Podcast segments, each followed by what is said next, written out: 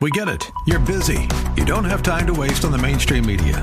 That's why Salem News Channel is here. We have hosts worth watching, actually discussing the topics that matter.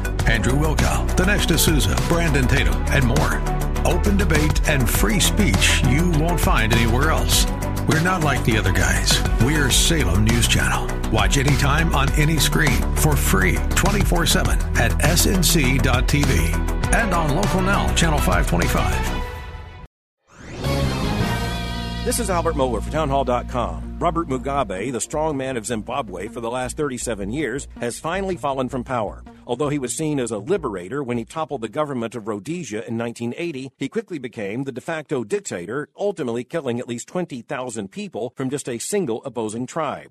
Several Western universities nonetheless awarded honorary degrees to Mugabe in the mid 80s, only to rescind them when his genocide became apparent.